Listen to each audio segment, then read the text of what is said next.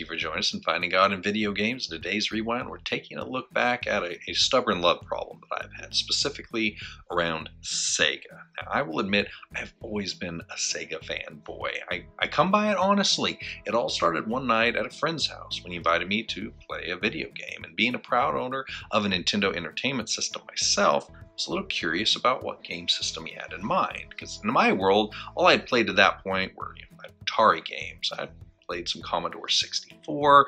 I had a cousin who had an Intellivision. And on weekends, if we were really lucky, I would get to hit the arcade at the mall. If I lost you with any of those references, all I can say is you missed out on the golden age. But you could probably just find some ROMs or some emulators somewhere to relive it but we didn't really know, you know, at least I didn't, what I was about to play. So I approached this new console with a little bit of trepidation. It was jet black and shiny, not like my gray, homely looking little NES box. I saw the name on it, Genesis, and then I watched as he placed a copy of Altered Beast into the system and turned it on, and suddenly I was transported to the arcade. Well, to my young mind anyway, the graphics were unable to be believed. I heard real spoken dialogue. Well, it was only a few words, and it was, I think, just rise from your graves or something like that. But still, such concepts were unbelievable, and I realized that I was meant to follow Sega with blind loyalty from that point on. And this continued into my young adulthood as I stubbornly purchased a Sega Saturn and a copy of Rayman while all my friends were talking about this newfangled PlayStation thing that Sony had cooked up, and some odd looking orange character named Crash Bandicoot. I mean, seriously? Sony? Video games? Some giant rodent nobody had ever heard of? I just knew that would never last. Well, it did. But then when the PS2 hit, my friends were certain that that would be the moment I would finally drink the Sony Kool Aid. But not this guy, oh no. I was Sega Dreamcast all the way. Soul Calibur, Power Stone, the 2K Sports Series. I was certain that this time I had finally backed a winner. But alas, the overpowered, undersupported Dreamcast faded into obscurity, while Sony has continued to thrive to this present day.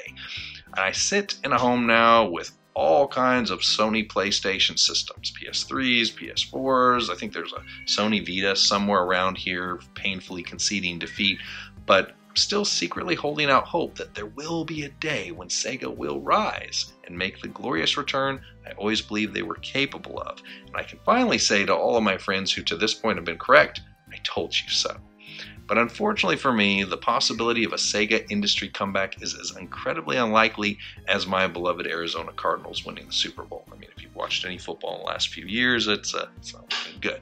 I guess I'm just a sucker for the hard luck case, the underachiever that still has potential. And fortunately, I'm in good company. Let's look at the story of Moses, for example. Those stories have been told and retold for generations. They've been epically portrayed in cinema by none other than people like Charlton Heston, and to this day, Moses stands as arguably the defining figure of the entire biblical Old Testament. But it's not all of the miracles or the signs or the confrontation with the leader of the known world at that time that I'm interested in today.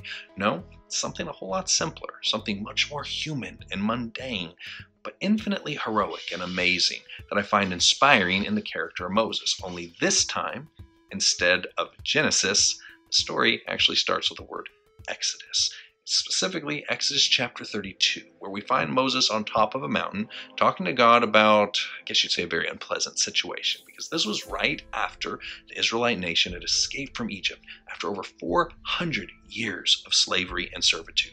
Now, one would expect that after all the supernatural displays of power that God had shown through Moses, that the people that he had freed would be as eternally grateful as the group of three eyed aliens that were pulled out of a dispenser by Buzz Lightyear in Toy Story 2. I mean, these people witnessed some of the most amazing miracles in the history of the Bible, en route to a dramatic aquatic finishing move on their enemies that only God could have orchestrated. And yet, the next two chapters are filled with their faithless, impatient, incessant whining and complaining.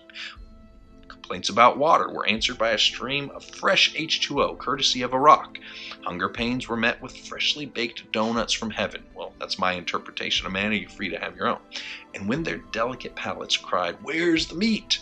They were recipients of fresh, hot, juicy quail, a whole buffet of them, courtesy of God's desert delivery service. And all Moses asked of them was to sit tight at the base of the mountain while he climbed up and downloaded instructions from the Lord. So here we are, 40 days later. Moses was receiving the final details on all of God's rules for living, and after that final line is written, God gives Moses a very solemn update on the situation that was unfolding below. The, their people's impatience had reached a boiling point, and they had launched into a drunken celebratory orgy, claiming that their new deity of choice was some golden cow that they had just created from their own jewelry. Now, I'll let that sink in for just a moment. For all of the amazing supernatural events that these people had witnessed, and in point of fact, owed their very lives to, they still chose to proceed with a handcrafted counterfeit that had no value, other than the gold that they had contributed to its creation. But it's easy to sit here and say, I can't imagine how anyone could be so blind as to ignore the very real existence of God and choose such a paltry fake in his place. But then I'd probably be condemning a lot of us, myself included, at multiple points in my life as well. The sad fact is that God intervenes personally in our lives on a daily basis in ways that we often refuse to acknowledge.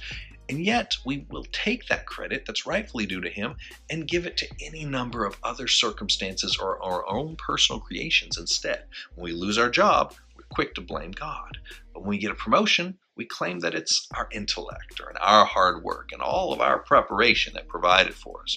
We get into a traffic accident, then we believe, oh, God failed to protect us. When an ambulance just happens to be nearby and able to respond quickly, we miss the reality that it was God's mercy and providence that had the solution prepared. So immediately I realize before I judge the people at the bottom of this mountain too harshly, I do need to recognize that that same attitude continues to this very day in each and every one of our hearts. And it's only because God has seen fit to cleanse my heart of these desires that I'm free from its grasp. And I believe that the same compassionate mind was present in Moses as we see the conclusion to this drama unfold. So God's jealous anger reaches a crescendo. And he instructs Moses, he said, Give me some space. I am just going to wipe them all out. Just, I'm over it. I'm done with it. And he extends to Moses the same promise that he made to Abraham, Isaac, and Jacob so many centuries before. This was the big covenant promise that God would make Moses and his family the building blocks of a new nation without any of the challenges that Moses was currently facing with these people. That's, that's an incredible offer. God was making Moses an offer that almost nobody on the planet could have refused. A fresh start with preferred status, none of the overhead. Then we see the true heart and character of Moses revealed. The reason he was chosen as the leader of God's people and named as God's friend. He compassionately and selflessly appealed to God's mercy and begged for forgiveness on behalf of those who at this point had no hope, no redeeming qualities warranting their pardon, and even right at that moment were currently in the act of shaming themselves before the Lord. Moses refused to give up on these people, people that we would all probably have given up on immediately, especially when God offered Moses a personal get out of the desert free card. That is some blind, stubborn fanboy love right there. Moses could have taken the easier path. Nobody would have blamed him. He could have taken the shiny offer from God and ran with it all the way to the bank. But Moses would walk in the desert until the day of his death with this ungrateful, hopeless group of people because he loved them and he would carry them on his back if he had to in order to get them to the promised land. So we'll leave that story there for now, with Moses convincing God to offer a stay of execution for those that had not earned it, and God actually changing his mind and listening to the voice of a man. Now, I cannot pretend for a moment to have the capacity for love that Moses carried for that group of people. True, I guess I've illustrated how I've steadfastly clung to my underdog favorites in various areas of my life, but this takes the whole concept to an entirely different level. To stubbornly believe in and love those who don't deserve it. To love them hard enough and strong enough to turn away the very judgment that they rightfully brought upon themselves. That is not only the characteristic of Moses on display here, it's the very embodiment of Christ's mission here on earth as well. Jesus has given us what we don't deserve love, grace, and the opportunity to have eternal life, rather than what we have earned, which is punishment and judgment for our bad choices. And for him, it came at an incredibly painful cost. Moses chose to fight, suffer, and eventually die alongside his people rather than take the easy path. Jesus also chose to be savagely beaten and murdered by the very creatures that he had created rather than sit comfortably in heaven and watch us struggle and fail. That is what it means to be a Christian, a follower of Christ, to take a pass on what would benefit us personally and instead take the goodness of God to those who have done nothing to deserve it. Now, maybe for you, it might take a different form than it does for others. For some, it's a call to the mission field to bring the Lord's message to those who have never heard it, turning away from all of the comforts of home. For others, it's devoting themselves to a life of serving others, giving their extra time to help the less fortunate around them. Or maybe it's more personal for you. Maybe it's someone or a group of people in your life that simply don't deserve your forgiveness, your help, or your love. But just like my beloved dust covered Sega Saturn, which this very day is lovingly resting in a box somewhere, it's not about the qualities of the object of affection.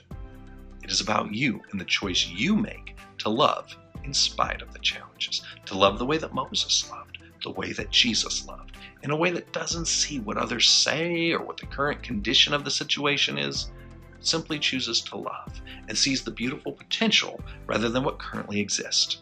Well, that takes a blind, stubborn love, the same way God still loves us to this day. We're all recipients of this incredible stubborn love, and the primary condition upon receipt of this is to give it away.